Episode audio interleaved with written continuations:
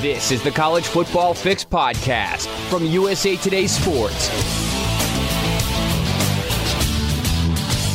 We're back for championship week on the College Football Fix. I'm Dan Wolken. Paul Myerberg is here. God, there's a lot going on. We have a lot to get to on today's show. Obviously, we're going to look at what happened last weekend, just monumental performance by Michigan. Uh, I think was the most notable thing. A lot of coaching carousel stuff going on. And then on Sunday, we're going to know who's in the playoff. Uh, so I think we have a pretty good idea already. On Tuesday night, we got the penultimate rankings from the committee, and I don't think there was any surprise. Michigan, number two, even though I thought they had a very good argument to be number one. Georgia is number one, and so I would imagine they will stay there if they beat LSU in the SEC championship game. Those are your top two. Uh, I think TCU was a no brainer at number three, USC number four, Ohio State is number five. Then we get into, I think, what, uh, in my opinion, is the cutoff Alabama number six, and then it goes on from there. Paul, I believe this is pretty simple. My opinion is that the top three are in, regardless of what happens this weekend. I don't think there's any chance TCU can get passed by Alabama if there's a legitimate debate going on in that committee room. Unless it's just rigged for Alabama, they cannot pass TCU. I don't care what happens in the Big 12 championship game. And then really the only conversation is going to be what happens at number four, number five. And it's going to be a very easy conversation if USC wins the Pac 12 championship game on Friday night. Why are we even talking about Alabama's chances? Like, you kind of threw me a bit. I feel like Alabama's chances are 0.0%. Because it's Alabama and this is a media driven world and Alabama conversation. You just, uh, I don't know if it's like just history or what, but people feel like they have to include them in the conversation. I don't. As far as I'm concerned, they're done because they can't pass Ohio State. Ohio State and Alabama are both finished. They're not playing. So, I mean, to me, I don't, I don't see how Alabama would jump up over Ohio State, and I don't see how Alabama would jump over TCU. And so the best they can do is number five. Yeah, exactly. I mean, Alabama shouldn't be in front of Tennessee. Um, they definitely shouldn't be in front of Ohio State or TCU or 12 and 1 USC. Yeah, to meet Dan, true or false? This is a five team playoff race. True, right? True. Like very is, true. Yeah. So to me, there's only one way this can unfold. USC loses, and Ohio State goes to number four which even that isn't a guarantee. I don't think it should be a guarantee. I think you'd still have to have a debate between those two teams. Or USC wins and you had the same top four as you had today. Um, so I think it's a very simple debate if one even exists. Like we have five teams for four spots. If SC wins on Friday, then forget it. We can have an easy, smooth Saturday, pre-rate all our stuff, go to bed early. Yeah, I think that's that's true. I mean, you know, maybe potentially there could be a seeding change there. Like if TCU lost and USC won, then maybe USC's number three. But yeah, like, and look, I I, I am under no illusions here. I I think probably USC has to win because I just feel like the way this stupid committee works, they'll say, well, two losses for USC, both to Utah, which I think is a legitimate point, but. Mm-hmm. Um, and they'll just put Ohio State in and USC will be out. I think that's probably what they'll do. I don't necessarily think that's the way it should go because Ohio State's back home sitting on their ass this week. They have to risk nothing. They played so bad against Michigan. Terrible. Mm-hmm. They choked from beginning to end of that game. And I would hate for the sport of college football for that kind of thing to be rewarded with Ohio State backdooring their way in when they didn't have to risk anything. Whereas, you know, USC would have to play a very good opponent in Utah. So I hate that that's a possibility. As far as I'm concerned, we should it should all be about seeding this weekend, but I'm afraid for USC's sake that they need to win. Yeah, I look, it's if it was Iowa State, we'd be probably having a different conversation, but it's Ohio State and they've got a brand. So yeah, I think 11 and 2 USC probably falls short. Ohio State rounds out the field, but uh, Dan Wetzel at Yahoo wrote, and it's a little bit far just for the sake of having the conversation, but just about if you if you can't play your way in on the final weekend, why should you be able to play your way out? If that makes any sense. Like if these are your four and they can all be in with a win, why are they all or why are two of them potentially out with a loss? I'm probably missing one of his points in there, but just generically speaking, like I don't think there should be any question about the top three. And I think even if USC loses, I want us to have a debate about SC and Ohio State because just having one more loss to me isn't a disqualifier. So that's like the one source of controversy, maybe. But look, like like I said, by midnight or twelve thirty Eastern on Sunday or, or Saturday morning, we it'll all be done. U- USC could continue to stay hot, get that one defensive stop, beat Utah, and it's all moot. So. Yeah. Yeah, and I look, I think USC will win the game. I think they're better now than they were when they played Utah earlier in the season. That game was in Salt Lake City. It came down to a two point conversion, just a complete onions call by Kyle Whittingham. Um, I mean, I have a lot of respect for Utah, and certainly I have some questions about USC. But yeah, I think they'll take care of business. But yeah, it's just not. I don't want to say not fair because that's that's the wrong word. But if you put them side by side, Ohio State's got the best win between the two teams, which is the win at Penn State. Um, but uh, USC would have the next two best wins, which would be UCLA and Oregon State. And then they both and they did Notre a better Dame. job. Yeah, but they did a better like you're going to start splitting hairs here. USC, their game control against Notre Dame. two things. Their game control against Utah, Oh. they were up by like 14 or 17 points at times in that game, and then uh, they did a much better job against Notre Dame. Let's just be honest. Different times of the year, but so if we're going to do that comparison, I think USC's resume is better overall. Yeah. Um, but sure, like I think it's valid to say, all right, if you play Utah twice and you can't beat them once, why would you get into the playoff? You know, so I think that's a fair uh, comparison. But to go to Ohio State for a second, like if they get into the playoff on the back of that game last Saturday, let's talk about that game. Mhm. It would just be so dispiriting and a bad look for the sport because look, I, there have been teams that have have backdoored their way in. Alabama's done it, whatever, but no one's done it after a just absolute no show like Ohio State had last weekend at home with all the revenge that they've been talking about for a year. You know, they change out their whole defense, bring in Jim Knowles to get tougher, you know, more physical because they got beat up last year by Michigan. And Ryan Day goes out there, he coaches tight, coaches scared, the team plays tight. They get up early. They had a couple chances to maybe land a knockout blow, and they didn't do it. They couldn't actually execute. And then here comes Michigan, can't run the ball at all, really, because Blake Corum is just not Blake Corum. Mhm. Can't can't really cut or move the way he normally moves, you know. And um, yet JJ McCarthy's out here slinging passes over the top of everybody's head, like Jim Harbaugh.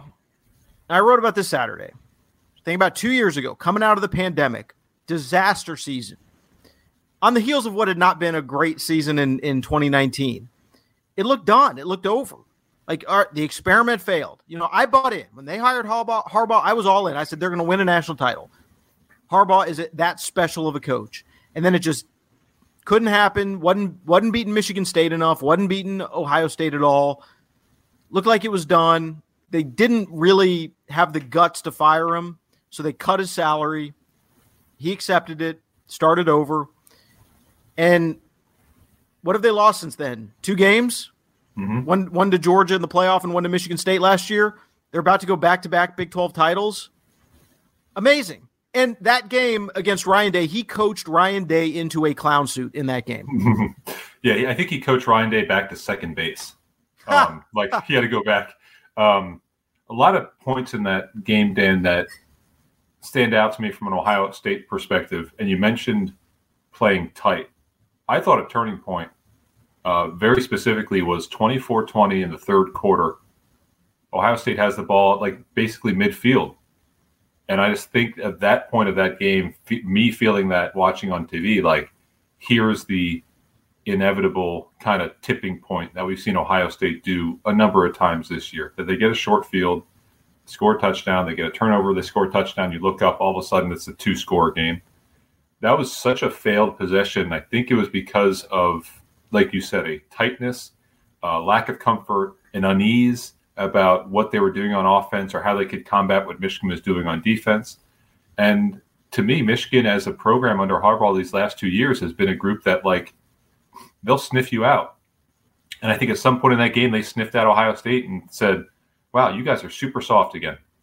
And we're just going to run right at you. And they eventually wore down Ohio State. Those two late touchdowns are just the exclamation points. I know they make the score look um, maybe more than it looked, you know, a 22 point game. Maybe it wasn't a 22 point game, but this is a multiple touchdown win by a team that, like you said, two years ago was left for dead and now is at the top of the Big Ten and is the absolute class of the Big Ten, you know? So maybe the difference to me, Dan, is it seems like Michigan went from trying to beat everybody as a program, like that's what are we going to build that we can beat everybody, to just building a program so that we can beat Ohio State.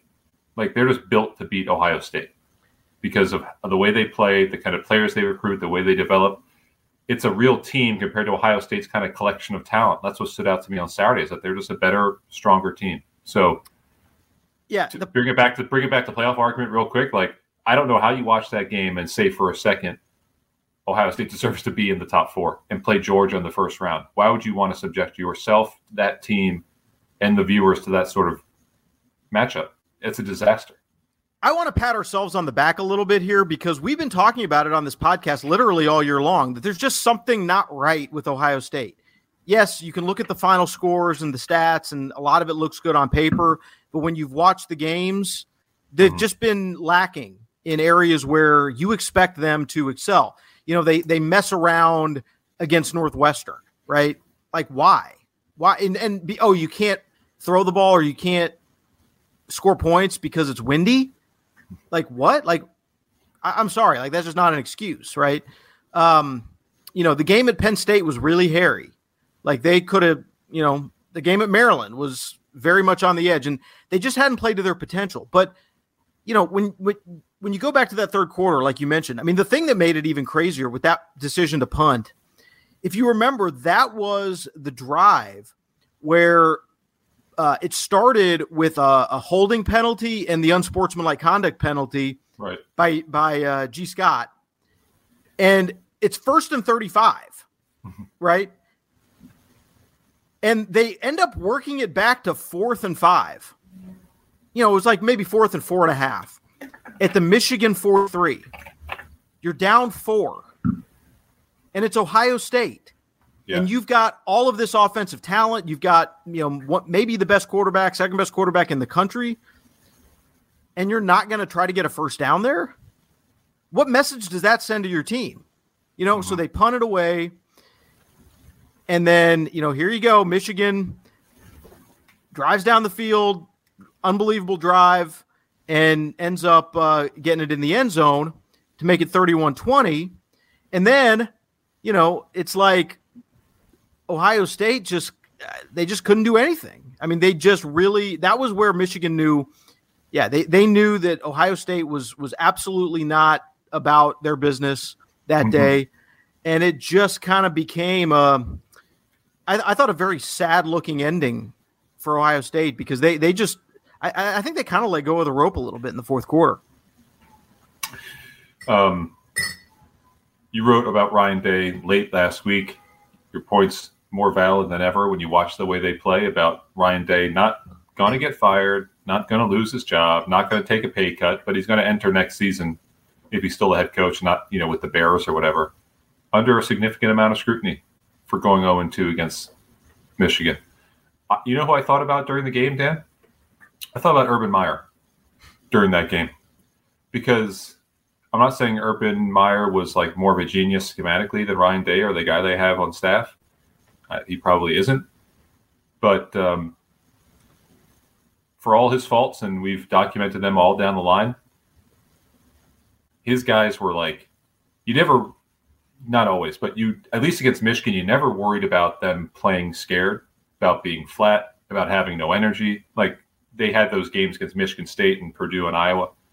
But in this game specifically, you knew that they would be amped and fired up and that they wouldn't be scared. And I think there's a big difference between how Ohio State maybe prepares for this game and all games mentally under Ryan Day compared to Urban Meyer, because Urban Meyer is the master of chaos and, and motivation. So I thought of him during that game because the performance that he would have seen in that game would have not reminded him at all of the teams that he coached. And that was evident to me through the TV screen. Yeah, listen, uh, you know, Friday I wrote that column basically saying if Ryan Day didn't win this game, it was it was he was going to be on the hot seat. And you know, I got a lot of comments and people laughing at me and saying I'm, you know, the dumbest, the worst, whatever. But I mean, guys, like this ain't my first rodeo. You know, I, I know I know what this game means at Ohio State and how coaches are judged by the way that they perform in this in this game. And it's not just yeah, Ryan Day's 45 and 5. Unbelievable record. I think he's a good coach. But you also have to recognize Ohio State, how they view themselves here. They view themselves as the better program. And they're not wrong. Like over the course of history, Ohio State's a better program than Michigan. Mm-hmm. And they have more resources than Michigan. And they have more in state talent and they recruit better. So if you are not winning this game, then that's a problem for the Ohio State coach. And, you know, yeah, like Ryan Day's not going to get fired this year, but you might get fired next year. you know what I mean? Like that's that's a that's a possibility. Yeah. Well, it's it's almost like Michigan is existing in 1986, which is probably where Jim Harbaugh wants to be at all times in the mid 80s. It's like let's just beat Ohio State. Who gives a shit about the rest? It's just like we just got to win this game. Win this game, go to the Rose Bowl, do whatever, and like all that other nonsense out of the window. And I don't know if Ohio State. Uh, it'd be silly to say they don't look at this game as being obviously like the most important on the schedule, but maybe Michigan just looks at this game in a different way than Ohio State. Ohio State's thinking forward; they're thinking about national championships. Maybe Michigan's just thinking about Ohio State, and that's the way that they run their program. So the the um, the idea that Ohio State has been lapped by Michigan, and Michigan's the best team in the Big Ten right now, I think is um, really damaging to their worldview that we are the best program in this rivalry or even the best program in the country. It turns out you're not even the best program in the Big Ten right now. So that's a look in the mirror moment, I think, over the offseason. And truth be told, Dan, I don't know what they do, right? Because they've got the offense, they've got the offensive mind. They went out and paid for the defensive coordinator they wanted. Um, what are they gonna What are they gonna do? like recruit 20 kids who know like who can step right in and beat Michigan next year. I, I don't know what they're to do, but it's to take a, a reimagination of like what they are about and and how, the way that they play Michigan to beat them because I'm at a loss of how they're going to beat Michigan next year based off the way they looked the last two years. Uh, in your mind, should Michigan be number one? I don't think they should be number one in the playoff rankings. I can't overlook the fact that, yeah, beating Ohio State's the best win from any team this season. They have two but... wins better than Georgia's best win. Michigan, oh, you know, the Ohio State yeah, win yeah. and the Ohio Penn State, State win State. are better yeah. than the Tennessee win. Better than Tennessee. What do we have as Georgia's like fourth? What's Michigan's fourth and fifth best win? I mean, well, that's you know where. I mean? Well, I, I, would say their their third best win would be Illinois probably, yeah. right? Fourth and, would and, be you know Iowa, Maryland. Maryland. Yeah. yeah, I mean, look, there's there ain't much there, but let's look at let's look at Georgia for a second. All right, their their best win was Tennessee. Their second best win was was that week one game against Oregon. Right. And their third best win is is South Carolina. The re- the rest of it is Samford, Kent State, Missouri, Auburn, Vanderbilt, Florida, Mississippi State, Kentucky, Georgia Tech. I mean, Georgia did not play this killer schedule. They've got four top 25 teams. Mississippi State barely at 24. Yeah, it's not that great. But you know what? I think the committee would like Georgia to be in Atlanta. So let's just leave it at that. Yeah, yeah, yeah. And look, if it's if it's Georgia USC, I think that's a great matchup that that people want to see because Caleb Williams is so unbelievable, which brings us to USC's win over Notre Dame 38 27. Caleb Williams was absolutely phenomenal. I mean, the stats you know, 232 yards passing. Maybe doesn't blow you away, but he was 18 for 22, one touchdown, no interceptions. And I think you also have to look at just sort of the way that game played out, how dominant he was with the ball, and the way he was able to extend plays and twist around and get away from pressure and flick passes and it was really quite a show. And I mean, he's he's obviously going to win the Heisman Trophy, like that's done. Um, and it's all it's amazing to think he's got to come back to school for another year because right. he looked he looked ready for the NFL in in that game for sure.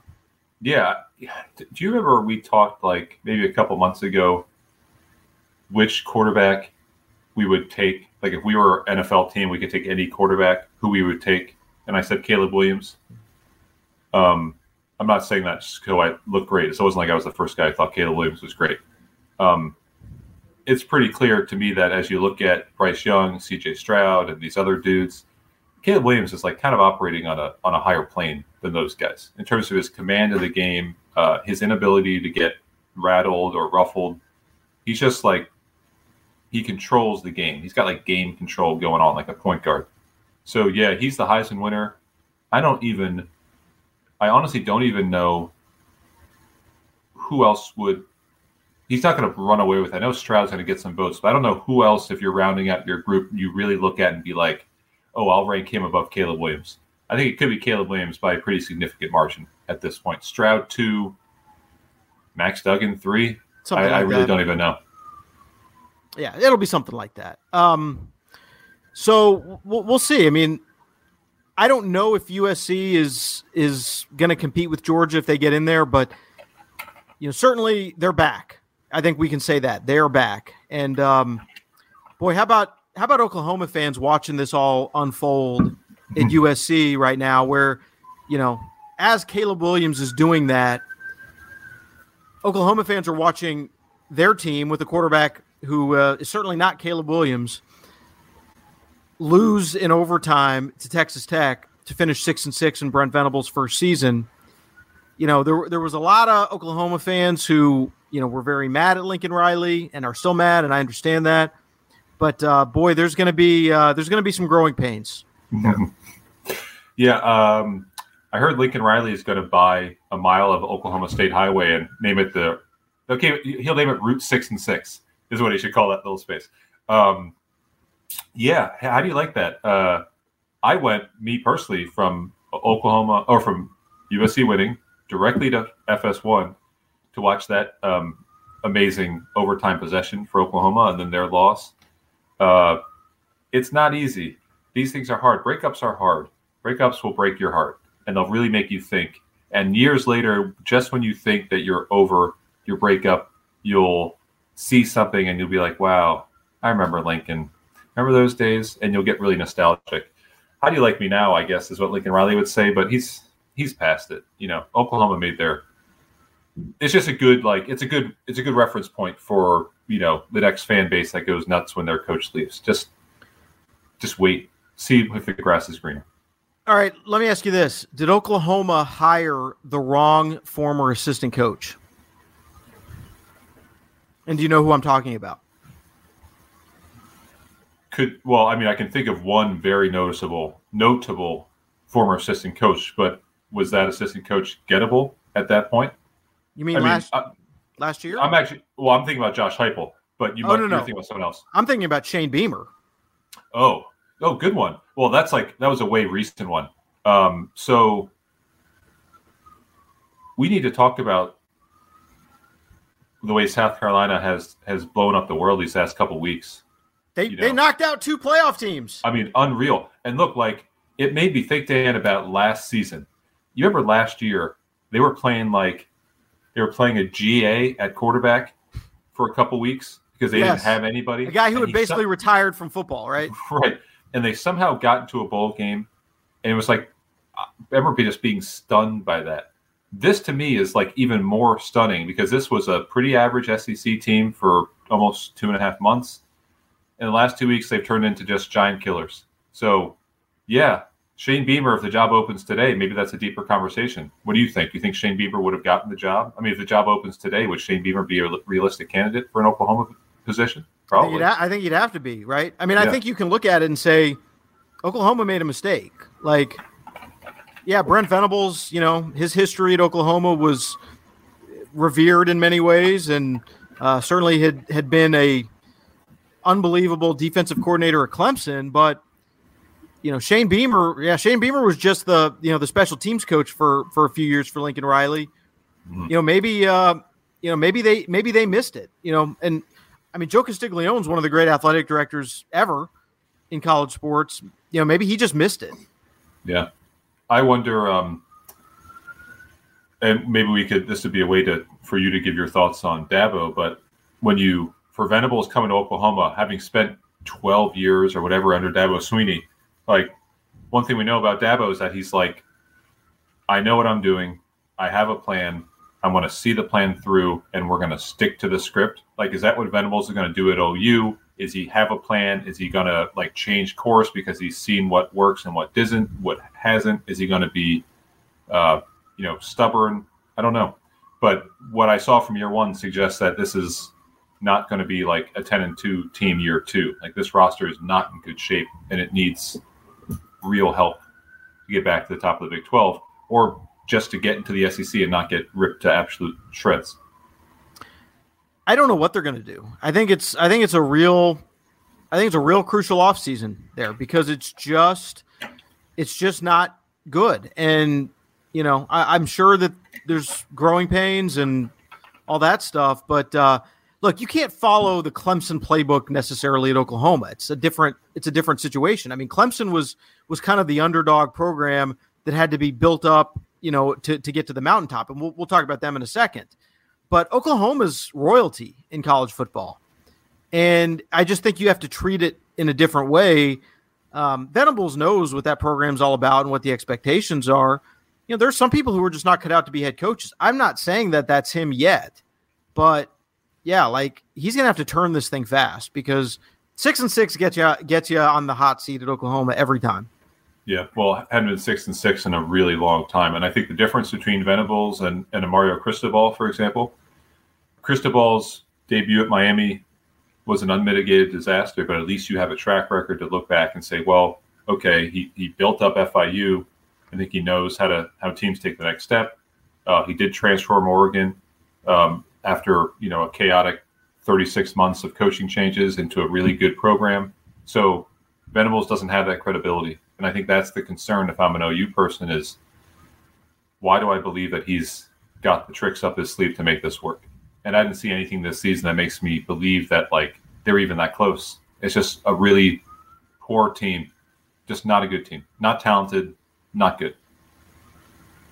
Yeah. So let's go to Clemson really quick. I mean, it, it's all connected here since uh, they are in this odd position of being 10 and 2 playing in the ACC championship game against North Carolina, but South Carolina knocked them out of the playoff. And, you know, DJ Uiagalelei played played really bad. I think 9 for 27 or 9 for 29 passing, something like that.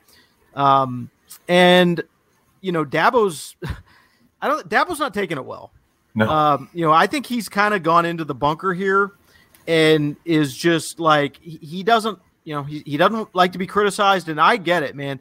Like you, you've you've done it there. You won two national titles, and you did it your way, and that's amazing. And no one can ever take that away from you. Mm-hmm. Um, but I do think, like after this year, the way they played, they've been very average when you look at standards of, of Clemson's heyday, they are several notches below that. And, um, you know, they're 10 and 2 because the ACC is a train wreck. I mean, let's let's just be real about it. And they, you know, could have lost to Wake Forest, NC State, Syracuse, right? Um, and Florida State's coming, by the way. So, yeah. you know, like you better buckle up if you're Clemson and get this thing turned around real fast. Um, but uh, you know, the, there was an interesting moment, I guess, on his call-in show the other night where somebody just kind of questioned him about, um, you know, the the quarterback and, um, you know, and and whether or not uh, he, he's he's reacted poorly to questions about, you know, about about the offense, about the quarterback, and um, you know, here's here's what he said, and it's you know, like everything with Dabo, it's a really long answer, so I'll I'll just give you the best part.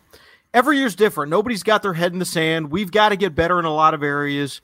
We know that. But if we want to fire the head coach and fire the staff every year, if we don't make the playoff, then you're going to have a new head coach here very often, and you're going to have a new staff here every year because that ain't going to happen a lot. There's only four teams. If that's the mindset of Clemson, there will be a new head coach here and there will be a new staff every year and will be a very mediocre, inconsistent program. That's how I look at it.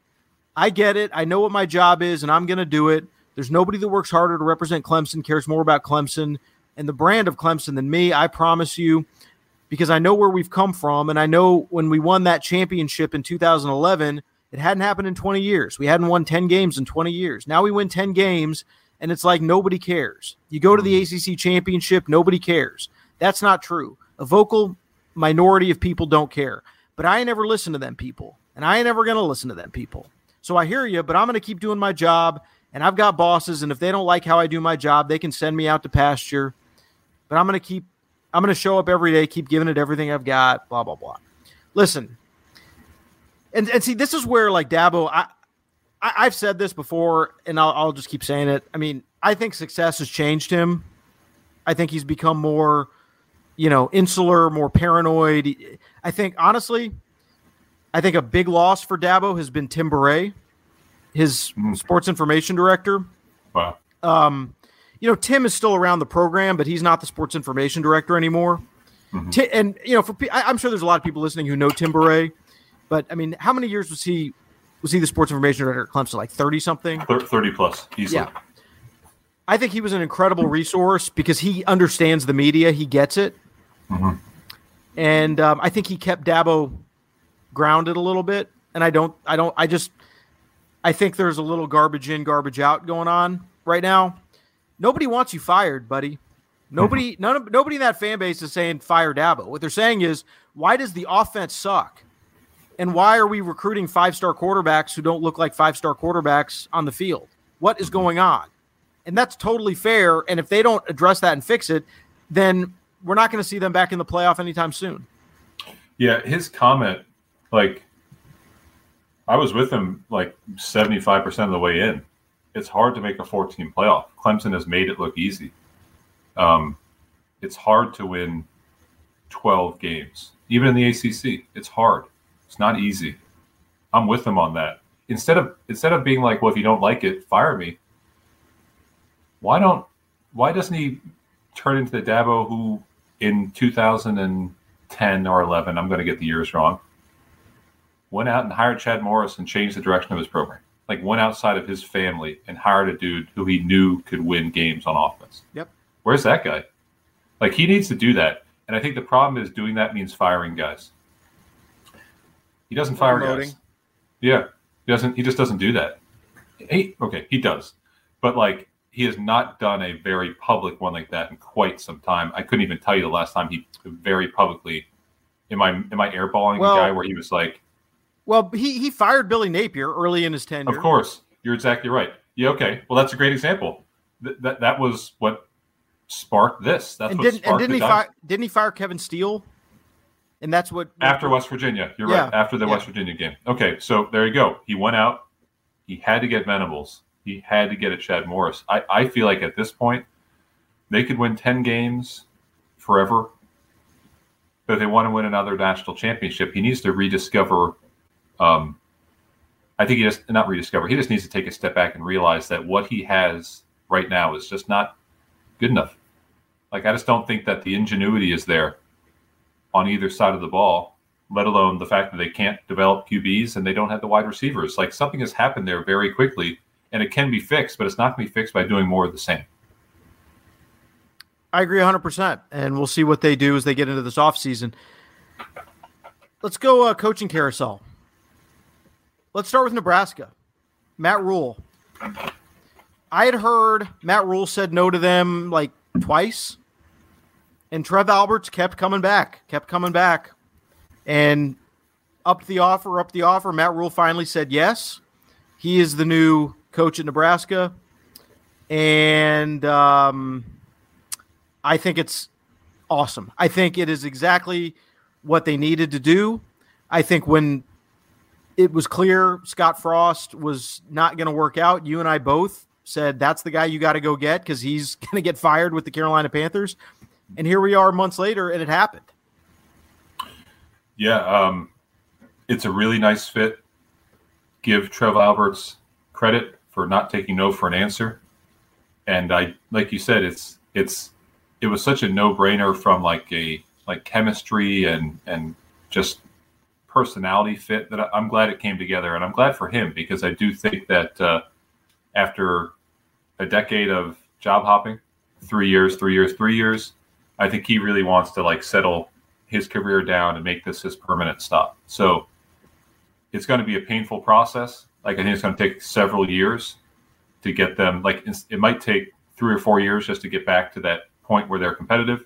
But I do think that he's he's the right fit at the right time. So uh, I don't give a lot of hires an A plus, but this is certainly an A grade hire. I think on paper. Yeah, I think the only question mark is just you know what's the recruiting plan because that's where Nebraska's at such a disadvantage geographically. It seems like they have their house in order on NIL, which will be extremely helpful as he goes out to try to upgrade this roster. Uh, but you know, like if you're going to go to Texas, he had great connections in Texas when he was at Baylor. He he mm-hmm. really built a great rapport with the high school coaches there. But you know, for kids, like if you're going to go from you know Houston or Dallas to to Nebraska, you know, think about how many schools you're passing along the way. Good programs, you know, right? All the Texas schools, Oklahoma, Oklahoma State, you know, the Iowa schools, Missouri. You know, you you, you got to go you got to go past a bunch of good programs before you land in Nebraska. So, I mean, they've got the facilities and the fan base and everything, the NIL. So I just want to know what he's going to do from a from a recruiting standpoint. Yeah, it's a it's a fair question. I think what I think he'll recruit Texas the same way he did with Baylor. You know, it's not easy to recruit Texans to Baylor. He didn't really have a lot of success recruiting top of the line Texas prospects to Baylor. Those kids typically went elsewhere. But I think he he had a model of finding guys who could be transformed into, you know, the old Gary Patterson model of I can find a track star and turn him into an outside linebacker, but I can't turn an outside linebacker into an XYZ. So I think that's the model for it. But yeah, like that's not if the model's like, hey, we're going to sign the number one class in the country, then you're like, okay, well, this turnaround is probably going to happen pretty quick. But when your model is, hey, we're going to sign the 88th best prospect in Texas because I think he can grow into an offensive tackle or whatever, that's going to take a little bit more time. So patience is key. Um, he did get I believe, an eight-year deal. So, I mean, not, not that that means anything, but it does signify that that there is going to be patience for him to put this thing together. All right, so I think we can kind of do this sequentially uh, a little bit. Um, Saturday, Arizona State got the deal done with uh, Kenny Dillingham, offensive coordinator at Oregon, another hire that you know looked pretty much looked pretty much uh, like I don't want to say it was done, but the minute that job opened, it was like, yeah, that's that's one for Kenny Dillingham. He's 32. He's going to be the youngest coach in the Power Five, but I mean, he's just a climber. You know, just absolute climber. I, I, I remember Kenny told me he wanted to be a head coach by the time he was 30, mm-hmm. and it didn't quite work out. But I think getting a Pac-12 job by 32 is is uh, is pretty pretty much on the nose. And you know, he's from there. He went to school there. He's got incredible relationships in the state. It's weird because Arizona State – has not really done very well with like the big time high school players from Arizona. There are mm-hmm. big time high school players from Arizona. They end up going everywhere else but Arizona State. He may be able to. He may be the guy who can turn that around a little bit. Yeah, 32. He's such a slacker. Um, speaking of his age, would you give the controls of a Power Five program to a 32 year old? I mean, just take Kenny Dillingham out of it. Out of it does just being 32 give you reason for concern? Just the fact that he's 32. 10 years ago, he was about to graduate from college, or maybe less. He might have graduated nine years ago. What, what are your thoughts on how I mean, much a guy can learn in eight or nine years that can get him ready for this? It's it's young, but like what was uh, what was Lincoln Riley when he was Oklahoma's coach? I mean, wasn't he like 34? Yeah, no, you're right. I mean, but he had been there for four years, right? Or had been there for three years. Yeah. I'm not. I'm just like trying to be devil's advocate. I think that Kenny Dillingham, as as you talked about, you know, when Herm Edwards was fired in September, he's been like that no brainer guy that seemed like everything was going to fit. But then you say that he's 32, and I just, you know, there's a lot. It's a lot It is. There's a lot on your plate. There's a lot that you have to do. You know what I mean? So he will recruit. He will recruit. I think they'll have tremendous success recruiting. But you have to be willing to accept some some growing pains for a 32 year old first time head coach in the Pac-12. All right, then on Sunday, I think we got the first surprise of, of the coaching carousel, which is um, Luke Fickell to, to Wisconsin. I mean, the talk had been the talk had been Luke Fickell or Luke Fickell had not really been in a lot of you know rumors. Uh, the talk had been that Wisconsin was going to promote Jim Leonhard. Let's be honest, like you know, they elevated Jim Leonhard early in the season, and it was fine, but it, it didn't blow you away what he did with that team. Now that may not be 100% fair because it it could have just been a quarterback problem. Like I, I will allow for that possibility, mm-hmm. but if you can go out there and get a guy who just took Cincinnati to the playoff a year ago and who's done an incredible job at, at Cincinnati, I think it's it's it's go do it. Like that's perfect. Mm-hmm. And I think for Luke Fickell, you know, I think he had kind of done all he could do at Cincinnati. And they're going into the Big 12. It's about to get a lot tougher. He's a Big 10 guy. He lived his pretty much his whole life in Ohio. And I think he probably looks at that at that Wisconsin job as like, yeah, I can I can compete here. Yeah, um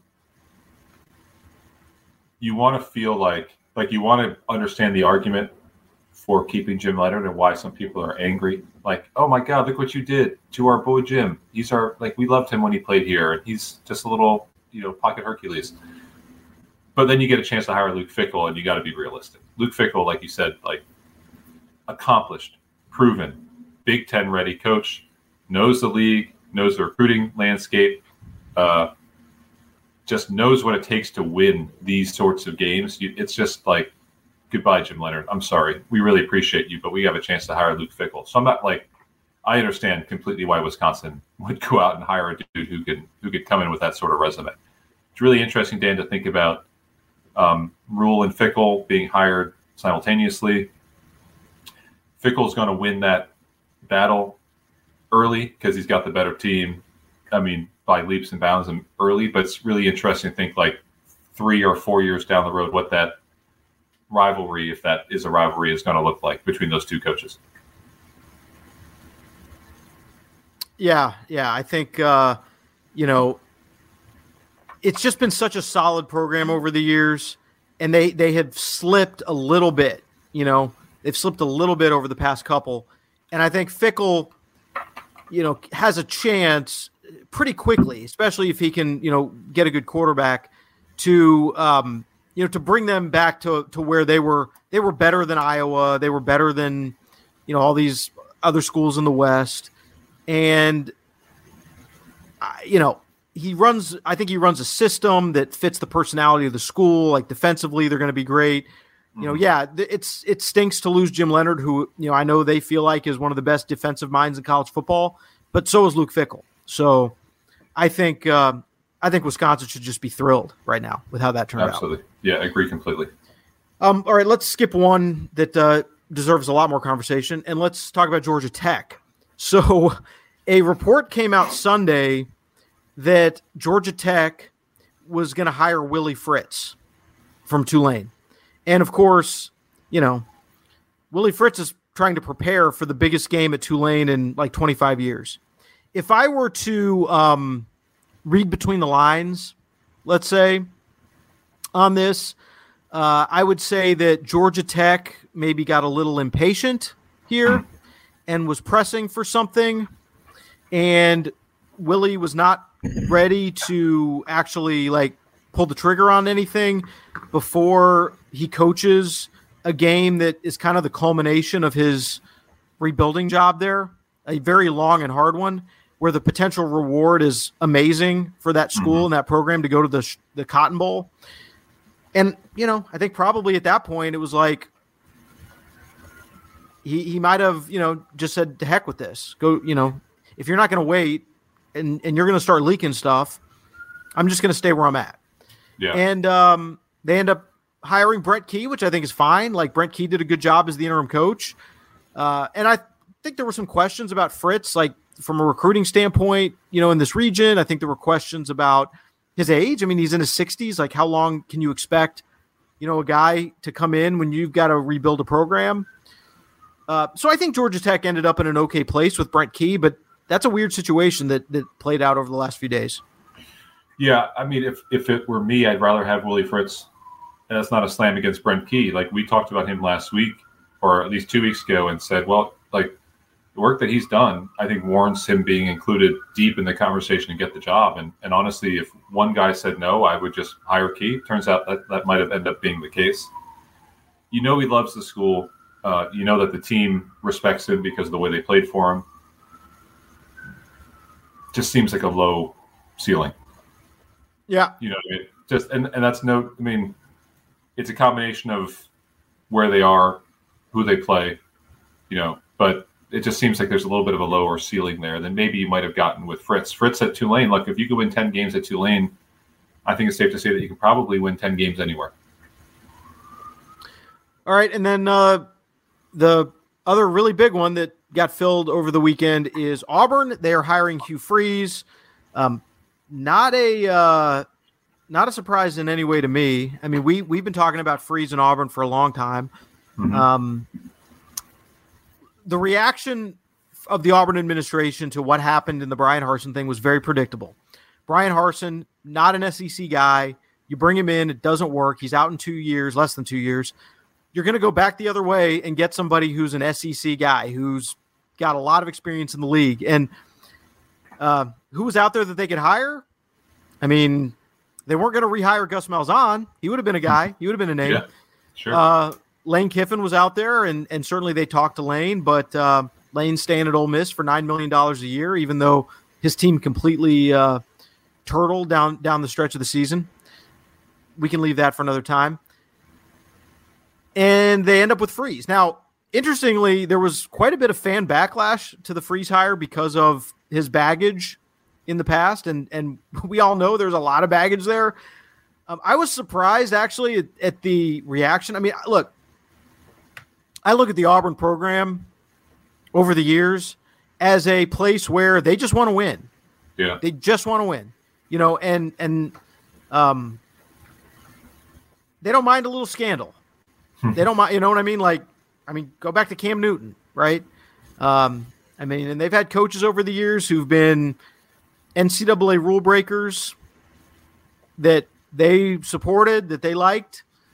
Uh, they they gave uh, Bruce Pearl a second chance um, after his exile, and he's got a lot of baggage. You know, a lot of baggage over the years, and yet for some reason, like there was this real outcry about about Freeze. I don't really understand it. I mean, I don't know if it's a reaction to.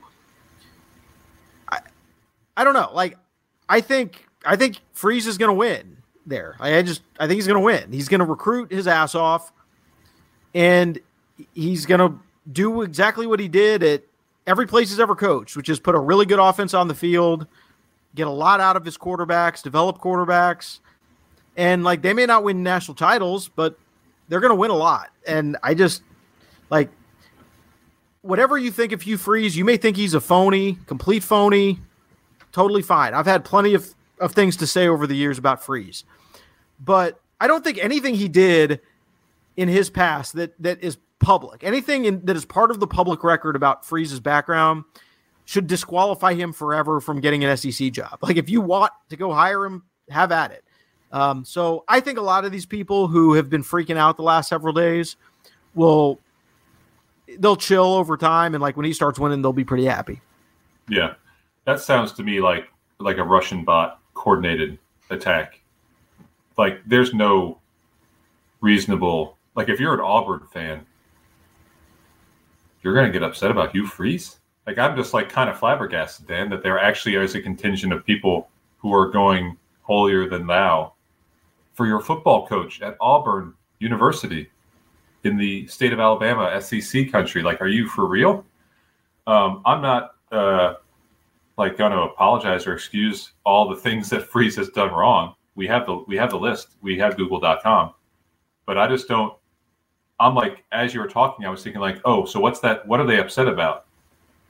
There's a lot of little things or a lot of things, period. But is there like one specific thing that people are getting up, like are specifically getting upset about? I'm I'm just a little bit I'm like thrown for a loop here. Well, a lot of this has been like incredibly unfair. I mean, the things I saw in my Twitter feed about Hugh Freeze, people were calling the things people called him were were just so out of bounds, you know, and like he ain't Art Briles, okay? There, there, you can say a lot of things, but um, the, the stuff with the calling the escorts, yeah, don't not good. Like you can't explain that away, right? Um, but his wife forgave him. Like they worked it out. Like whatever he was doing outside of his marriage, like, and at this point, that's not really any of our business. Um, it's been extremely embarrassing, extremely public, and he's been extremely apologetic about it. Is what it is. The NCAA stuff didn't like it. Not not just because they broke rules, although that doesn't seem to care anybody. Nobody really seems to care about that anymore. It was basically that that they lied to a bunch of recruits about the severity of what they were facing at Ole Miss, so that they could still so that their recruiting didn't get slowed down. Mm-hmm. And they they crafted this narrative that it was all Houston Nutt, and Freeze sold that, and it was a lie. And I think it was con- very contemptible. Um, but some of the fault of that is is the media's, by the way, for buying it in the first place. I never bought it. I said, "You say this isn't a big deal. Show me the show me the paper. Show me what's in the case." And for months they didn't do that. When it finally came out, it was like, "Yeah, there's a lot here." But mm-hmm. again, that's not disqualifying. You know, I think the biggest thing for Hugh and the biggest reason why I'd be skeptical of him succeeding at, at, at Auburn would would be the guy is incredibly thin skinned and incredibly vain. He has had this habit over the years, including at Ole Miss, of going on Twitter and searching his name. And when he sees certain critiques, he will reach out to random people via direct message and try to win them over, mm-hmm. which um, is not only just a waste of time for somebody who should otherwise be a very busy person as a college football coach, and doing that doesn't really help you win games. Mm-hmm. It's also just pointless, right? Um, now, the thing about Freeze is he he's a very gifted talker, and you saw that at his press conference, right? I mean, he's he's very good at at you know the he gets in that sermon mode, and you know he's very convincing, right? And I think he thinks in his mind he can use that to make everybody like him, right? You know, but that's not the way the world works and he really wants to be liked. He really wants to be liked. So yeah, there was a, a thing that came up over the weekend about a, tw- uh, a Twitter DM to um, a, a, young woman who had sued Liberty um, over sexual assault, uh, handling of sexual assault, and um, you know he he had DM'd her, and it's the same kind of thing. Like, hey, I see all these, you know, you're you're blasting our program. I don't really understand why. I want to talk to you. I want you know, that's Hugh. That's again, that's what he does. He wants somebody to like him. Now, I think, um, I think some of the things and the ways people characterize that were just not supported by the screenshots of, of what we saw in the DMs. I think mm-hmm. people turn that into something it's it's really not, and you know, especially when you consider that like there was not her case. Her case had nothing to do with the football program at the time of Hugh Freeze's arrival. Like, so, you know, I, I don't know. Did he even know? Like, it, it's it's just one of those things. Like, that's not disqualifying for the job either. Like, nothing he's done, nothing that people are upset about is disqualifying. You can add it up, all the little things, and say this guy's a train wreck, and um, he he shouldn't have the job. If that's your opinion, fine. But I just look at it and say, all right, if the criteria for Auburn is you've got to be somebody who has the has the constitution to go win in the SEC, go head to head with Saban, recruit at the level like Bryan Harsin wasn't willing to recruit. There's not many people who have shown a demonstrated ability to do that. He's one of them. Yeah, he will win games. He'll win press conferences. He'll win in, in living rooms. So he's a really good fit for Auburn. It's that maturity thing you mentioned that, that gives me reason for concern. You know, what has he learned from Ole Miss? What did he learn at Liberty that's going to prepare him not just to like win? I mean, he's going to win. but to run a program and to be the leader that he's supposed to be in the SEC. Like, what is he taken away from Liberty? If he's still an immature dude who's googling his own name or, or you know suffering from Butch Jonesitis and, and can't stop reading his own headlines, that's a problem, and that's going to be a problem for as long as he's at Auburn. So let's just keep an eye on it. We know he's going to have success. I mean, I, I believe that he will reach a certain plateau. I mean, at some point, like you're winning seven, eight, nine games every year if you do it right at Auburn. I think he'll do a good job. Um, but let's just see, like two or three years, what does this program look like? What kind of program is he running? And and you know, is he keeping himself in line? So he got his chance. Now he's got to prove it. Absolutely. I would say maybe the biggest uh, surprise of the coaching carousel dropped overnight on uh, Tuesday into Wednesday. Trent Dilfer is going to be the head coach at UAB. How about that one? Hmm. That, that one came out of left field. Yeah, that's uh that's wild. I mean, I don't even know what to say. Trent Dilfer to me is the uh, guy who is very gifted at promotion, very gifted at um, at being behind the camera. I'm sorry, being in front of the camera. Very good at selling his.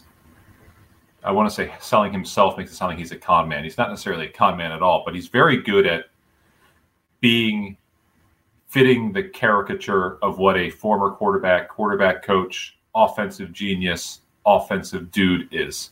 It's just very right on the nose. I'm shocked. I know he's had some success on the high school level.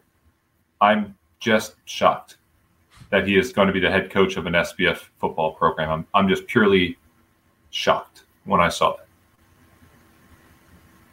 Oh, it's it's it's strange. It's really strange. Um, so and and by the way, they're moving into the AAC, so um, you know they got to step up here, and that's that's quite a gamble. That is quite a gamble by um, UAB. All right, there's uh, some jobs still open here. Uh, Tulsa's open. I think that's going to be kind of an interesting hire for for them because they actually have some pretty good candidates who are uh, connected to the area. Now, there's been some talk about GJ Kinne, who's a former quarterback there you know, I think you could see a Justin Fuente maybe get involved. He's from Tulsa. Um, you know, there's a few other pretty recognizable names. I think it, it's it's a tough job. It's a very small school, not a lot of resources. Uh, Philip Montgomery was there for I think eight years, maybe seven, eight years. I mean, yeah. he, he, hung on quite a long time, had some success. So uh, I would take a look at Matt Wells there. Matt Wells, yeah, that's Tulsa. another one. Yep, I think absolutely. he'd be a really nice fit. He's from there, uh, and uh, he would do really well. I'd really take a long look at him. UNLV's open. They got rid of Marcus Arroyo. You know, Arroyo kind of felt like they never had a shot. Came in mm-hmm. the COVID year, just no momentum. UNLV is one of those jobs. They've had four winning seasons in the last like 35 years or something like that. I mean, just nobody's mm-hmm. been able to ever get it going there. They have a new facility, they have a new stadium. You know, it, it should be better than it is. Like you'd think at some point UNLV will just like luck into a few really good seasons. Like I don't know why they haven't. Um, don't have any names there yet, but uh, that's one to keep an eye on. Colorado is uh, still open. Deion Sanders says he's been offered the job. Do we think he's going to take it? I don't know. I mean, it's it doesn't feel like a Deion job to me. No, it doesn't. But if I was Colorado, I would definitely offer the job. I'd love to see Deion as my coach. This seems to be more likely Dan to land in the uh, in the Bryan Harsin area, not specifically Bryan Harsin, but more like that established West Coast based guy instead of a home run swing for the fences higher like Deion. That seems like it's probably not going to happen. Yeah. Um, look, if Colorado's wanting to, you know, go all in again on football, I, I think it could be an interesting place. Um, I, I was around. I was actually working in uh, Denver back when they fired Gary Barnett. So this was, mm-hmm. you know, early early 2000s. And I think there was, you know, there was a lot of scandal attached to the the end of the Gary Barnett tenure. I mean, there was an assistant coach who was, you know, buying escorts for for recruits. Um, there was a young woman, Katie Hnida, uh, who was, you know, trying to be a kicker, and that kind of the way Barnett handled that was was pretty awful. Um, you know, there was NCAA stuff going on. I mean, it's just there was all kinds of stuff, and I think just the community and the school lost their taste for big time football. And you know, Colorado, like Boulder, it's a it's a hippie town. It's a granola town, right? That's kind of the vibe there, and it's awesome. Like it's really fun. Mm-hmm. But I, it's so how do you make that coexist with big time football? Like Bill McCartney was able to do it, but it got weird there mm-hmm. under Bill McCartney. I just don't know if, if that community has kind of rediscovered their thirst to to win championships. You know. Yeah. Uh, well, if they have, then get Deion and ride the wave. You know, see what happens. Pay him what you need to pay him just to bring some excitement back. Like if you do want to charge the program, I don't know if Bryan Harsin or Bronco Mendenhall, as maybe those are good hires. I just don't think they do that. Deion, I'll put fans in the seats. So if you're really serious about it, then make a serious run at him and pay him what he wants to get paid to, to take over the job, you know, and take a chance, roll the dice. Uh, and then we got Stanford. David Shaw goes to the podium after their final game Saturday late at night. It was, I think, everyone on the East Coast was already well asleep and announces that uh, that had been his last game. He is he is no longer going to be Stanford's coach. I think it was certainly time for a change for both sides. Uh, it just Shaw took that program to unimaginable heights for several years there, but it just it wasn't sustainable, and um, I think it, it needs a fresh look. I don't know who they're going to go after or, or what that's going to look like. Uh, certainly, the name Chris Petersen is has been um, bandied about. I just don't know if that's what he wants to do. It's it's a real challenge there. Yeah, you need a very specific type of guy. Um, a couple months ago, when it seemed like Rice was going to win seven or eight games, I would have said yeah. Mike Bloomgren would be Bloomgren. an interesting hire, but it's hard to sell that. I mean, he hasn't had a winning season, so um, I yeah, I, I don't know. I, I just don't think Chris Petersen's going to go there. Like Chris Petersen has had opportunities to go to different places he said no to even you know any sort of interviews like he's waiting for stanford that doesn't really strike me as being logical all right uh, are there any other jobs we, we didn't hit? I think uh, i think we got them all. At least the, the most important ones. No we got them we hit them okay um, let's uh, talk about the championship games this weekend. So friday night we got utah usc from las vegas. Usc's a three point favorite. I actually think USC is is going to take care of business and do so, you know, relatively comfortably, as comfortably as you can, given that their defense is uh, still a work in progress. Let's just say. That's fair to say. Yeah, I, I agree with you. I think Utah, um, offensively, just hasn't been the same since that game, and they played well against Colorado, but I don't really put a lot of stock into that. USC is operating at a very high level, so yeah, SC by like thirteen you know, 17 maybe, but yeah, 10 to 13 points seems right. And uh, if that's the way it goes down, it'll be, I think, really good for the sport to have USC in the playoff. It's just been too long since they've been relevant, and that's what that's why they paid Lincoln Riley all that money. So yep. they're already getting a great return on that investment. All right, Saturday at noon Eastern, you've got uh, Big 12 from Dallas, Kansas State, TCU. I mean, this could be really interesting. Kansas State's got such a high powered offense. Uh, not great on defense necessarily, but they're very well coached. And um, you know, I think TCU is is going to be of the mentality that let's just finish the job here. They're two and a half point favorites. Um, again, I think they're in regardless, but uh, you know, I, it's it's to me, it's definitely a coin flip type of game. Yeah, I, am taking Kansas State. Really? Okay. De- yeah, definitely. And my concern for TCU is that Kansas State beats them by 17, and we have this conversation Saturday about them not getting in at 12 and one because that's a possibility.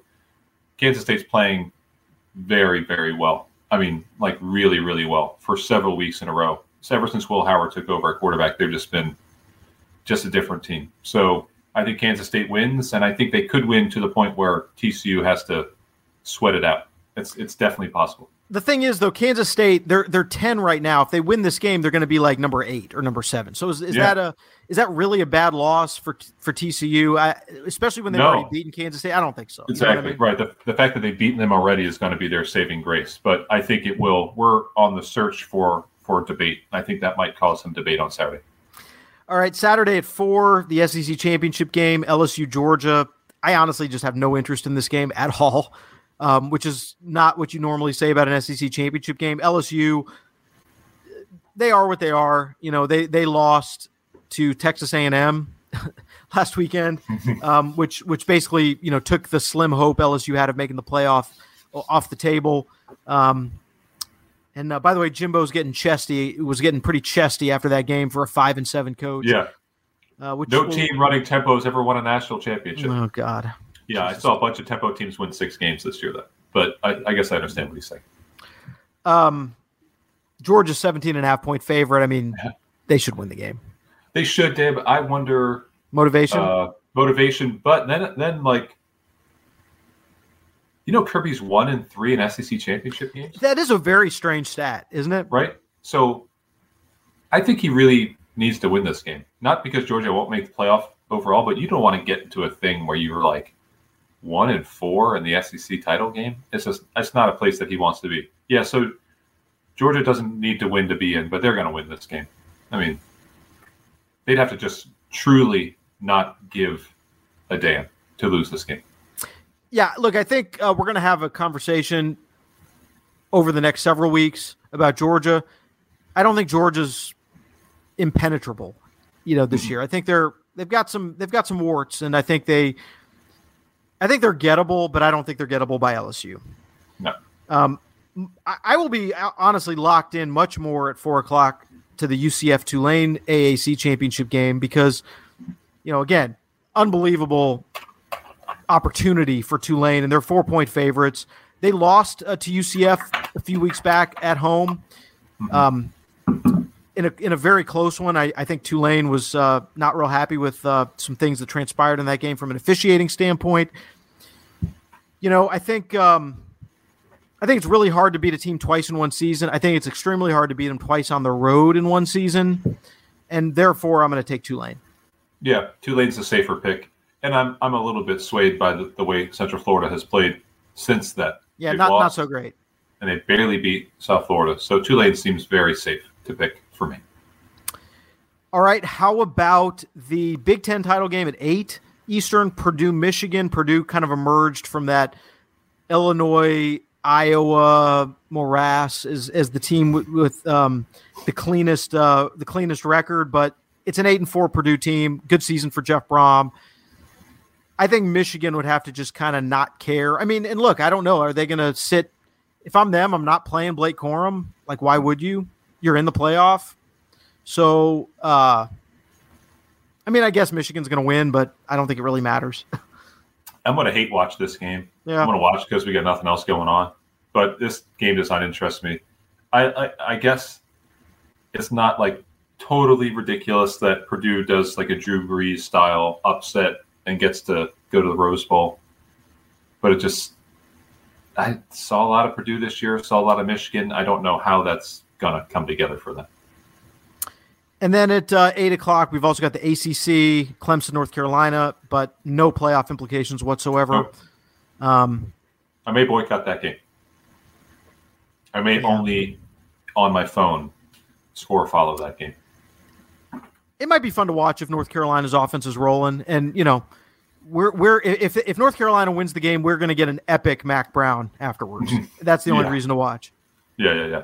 Hey, look, I mean, a lot can change. This is still a good matchup. It just doesn't mean anything. And I'm being facetious. I'm going to watch the game, but yeah, I don't really care about it. I don't care. Just don't care. All right, so thanks for listening to the College Football Fix this week. We're going to drop a special bowl selection episode on Monday where we discuss the latest news and headlines going into the postseason. So we'll have all the bowl matchups, the playoff matchups, everything. So subscribe to the College Football Fix podcast wherever you listen and find more of our content on usatoday.com and the USA Today Sports Plus app. For producer Emily, for USA Today's college sports editor Eric Smith, for Paul Myerberg, I'm Dan Wolken. Hope everybody has a great weekend. The College Football Fix Podcast.